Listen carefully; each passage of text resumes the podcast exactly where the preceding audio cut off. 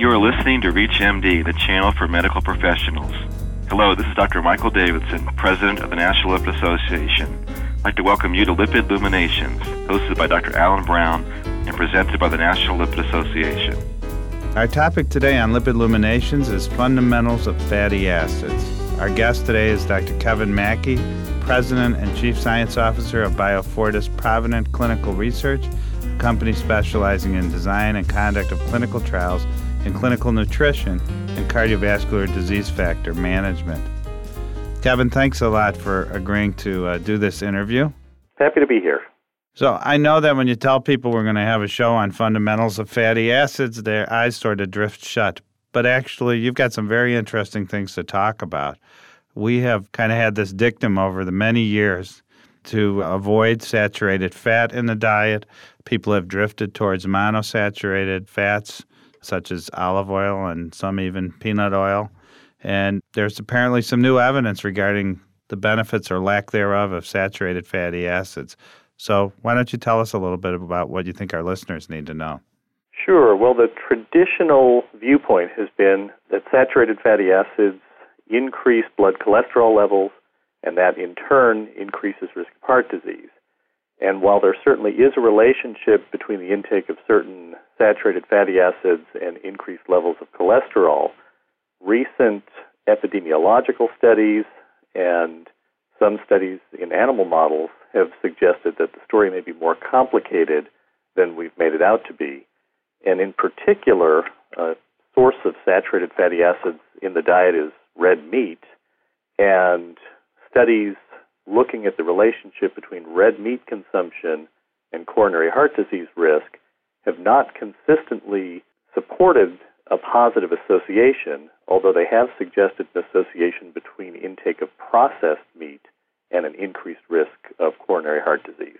Tell us what the definition of processed meat is. So, processed meats are meats like cold cuts and sausage and so forth that are processed and have things added to them. Bacon is another example, and it's not really clear why the association is present between intake of processed meats and coronary heart disease risk, but it may be that people who eat a lot of processed meats have other habits that are contributing to their risk. With regard to the effects of meat on lipids, we know that the studies, limited though they are, on either red meat or beef specifically, and the lipid profile suggest a relatively neutral effect as compared to other meat type sources or protein sources like poultry and fish. And so the story is getting more complicated than we thought it was at one time. And another important element of dietary advice is if you're asking people to reduce their consumption of saturated fat, the question is what will that saturated fat be replaced with?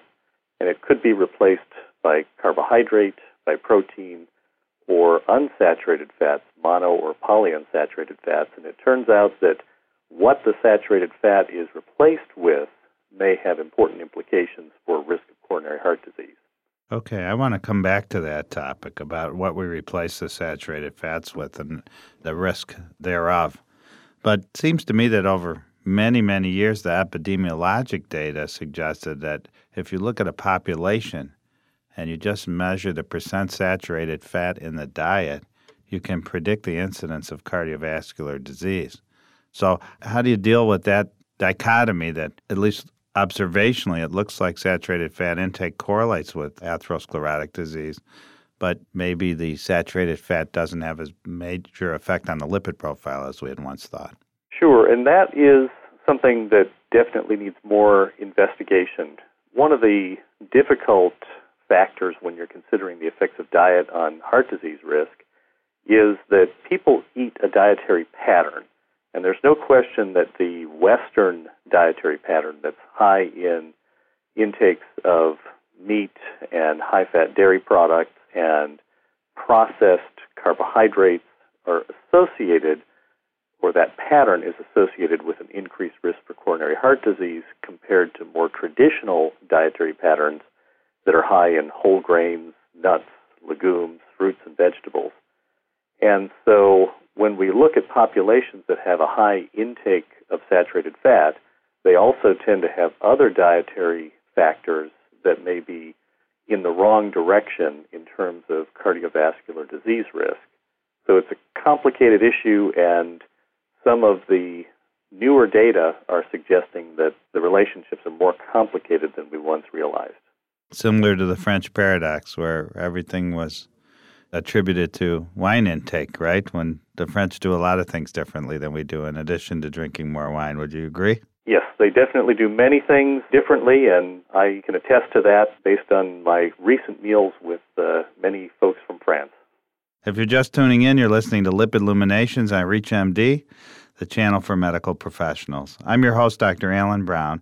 And joining me today to discuss the fundamentals of fatty acids are Dr. Kevin Maki, President and Chief Science Officer of the BioFortis Provident Clinical Research. So, Kevin, you had mentioned that it may be a little bit more about what we replace the saturated fat with, not just removing saturated fat from the diet, that has led to this absence of a significant improvement in cardiovascular disease. Do you want to delve into that a little bit and talk about what are the pluses and minuses of replacing saturated fat with carbohydrates, which was kind of where everybody moved after we moved towards a low fat diet, versus moving towards polyunsaturated or monosaturated fats? Sure. And what tended to happen in the United States, which may or may not be related, but certainly temporally associated, is when dietary recommendations started emphasizing reducing fat intake, what people tended to do was reduce fat intake and increase carbohydrate intake. Now, that might be fine if the carbohydrate uh, that was replacing the fat was from whole grains and legumes and things that are unprocessed sources of carbohydrate. But what tended to happen is people ate more white bread and sugar and more processed forms of carbohydrate. And that may be a factor that has contributed to the increase in the prevalence of obesity in the United States. Now, as people become overweight and obese, they tend to become insulin resistant. And in insulin resistant individuals, a higher carbohydrate diet will tend to cause a deterioration in the lipid profile, tending to increase triglycerides and lower the HDL cholesterol concentration. And so I think that with regard to alternatives to replacing fat or specifically saturated fat with carbohydrate, or at least processed carbohydrate, other options include things like whole grains and nuts and legumes that are sources of lower glycemic index carbohydrate, and then also things like protein and unsaturated fats. And then we get into the question of if you're going to replace with unsaturated fats, should you emphasize polyunsaturates or monounsaturates.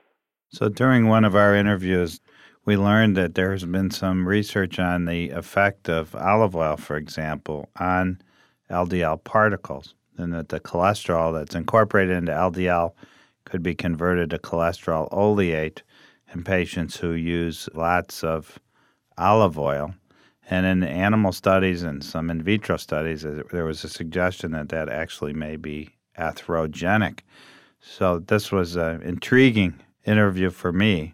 And I wonder if you can bring us up to date on whether or not we should be focusing on monosaturated fats as a substitute for saturated fatty acids, or whether we should go back to what we thought 10 years ago polyunsaturated fats. Well, we have animal study data, and the animal study data are disturbing. So if you look at studies in non human primates over fairly extended periods, uh, along the lines of five years or so, when they're fed diets that are high in either saturated fat, monounsaturated fat, or polyunsaturated fat, the high saturated fat diets will raise cholesterol levels and will tend to result in greater atherosclerosis development. And that atherosclerosis development is likely due to the higher levels of LDL cholesterol and low density lipoprotein particles. But the monounsaturated fat diets will tend to lower LDL cholesterol and LDL particle concentrations, yet in these animal models, that is not associated with reduced development of atherosclerosis. So in the animal models, polyunsaturates will tend to reduce the development of atherosclerosis. Monounsaturates lower cholesterol levels, but have not been associated with protection as compared to saturated fatty acids in the development of atherosclerotic lesions.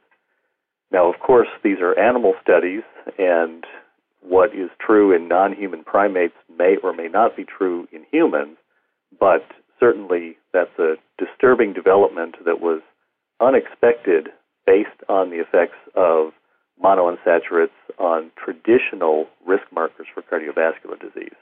So, when you look back at the population based observations, is there any data that populations that eat a lot of monounsaturates have a higher risk of atherosclerosis than we had previously thought?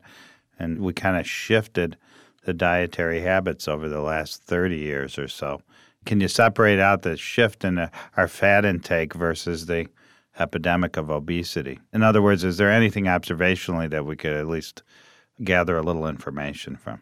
Well, the observational studies are somewhat confusing. On the one hand, you have the Mediterranean diet pattern, which has been consistently associated with reduced risk for coronary heart disease as well as reduced risk for diabetes.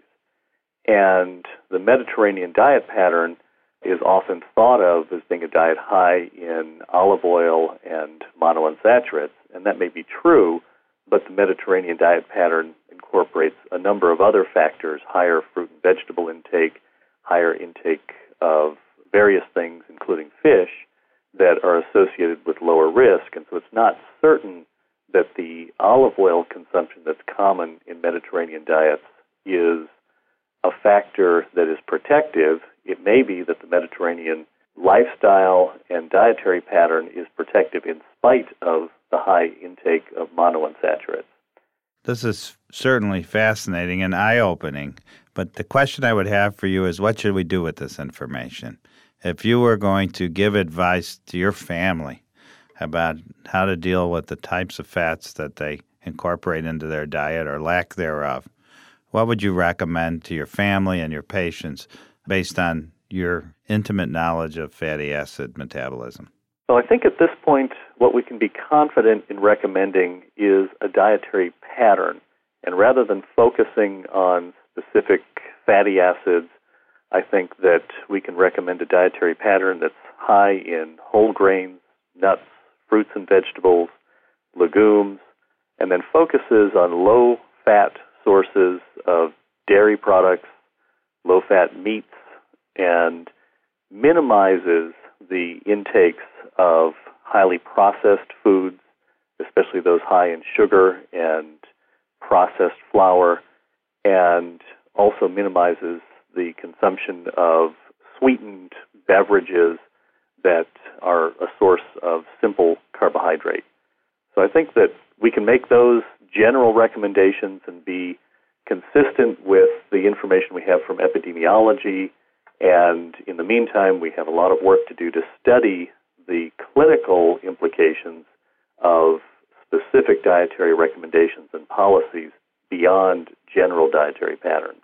And it sounds like if people follow that type of a diet with whole grains, legumes, fruits and vegetables, and less fatty dairy, their caloric intake will almost certainly be less, also, right? Which should help us with the, the burgeoning problem of obesity.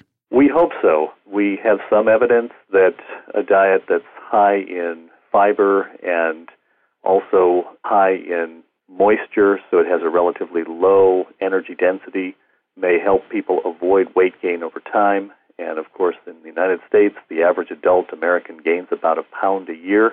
And so, if you can reduce energy intake by just a small amount, maybe you can cut that pound a year down to zero or even less. I'd like to thank my guest, Dr. Kevin Maki, President and Chief Science Officer of BioFortis Provident Clinical Research. Kevin, thank you so much for joining us today on Lipid Luminations and sharing your expertise with us. My pleasure. Thank you. Thank you for listening to Lipid Luminations presented by the National Lipid Association. For more information, visit www.lipid.org.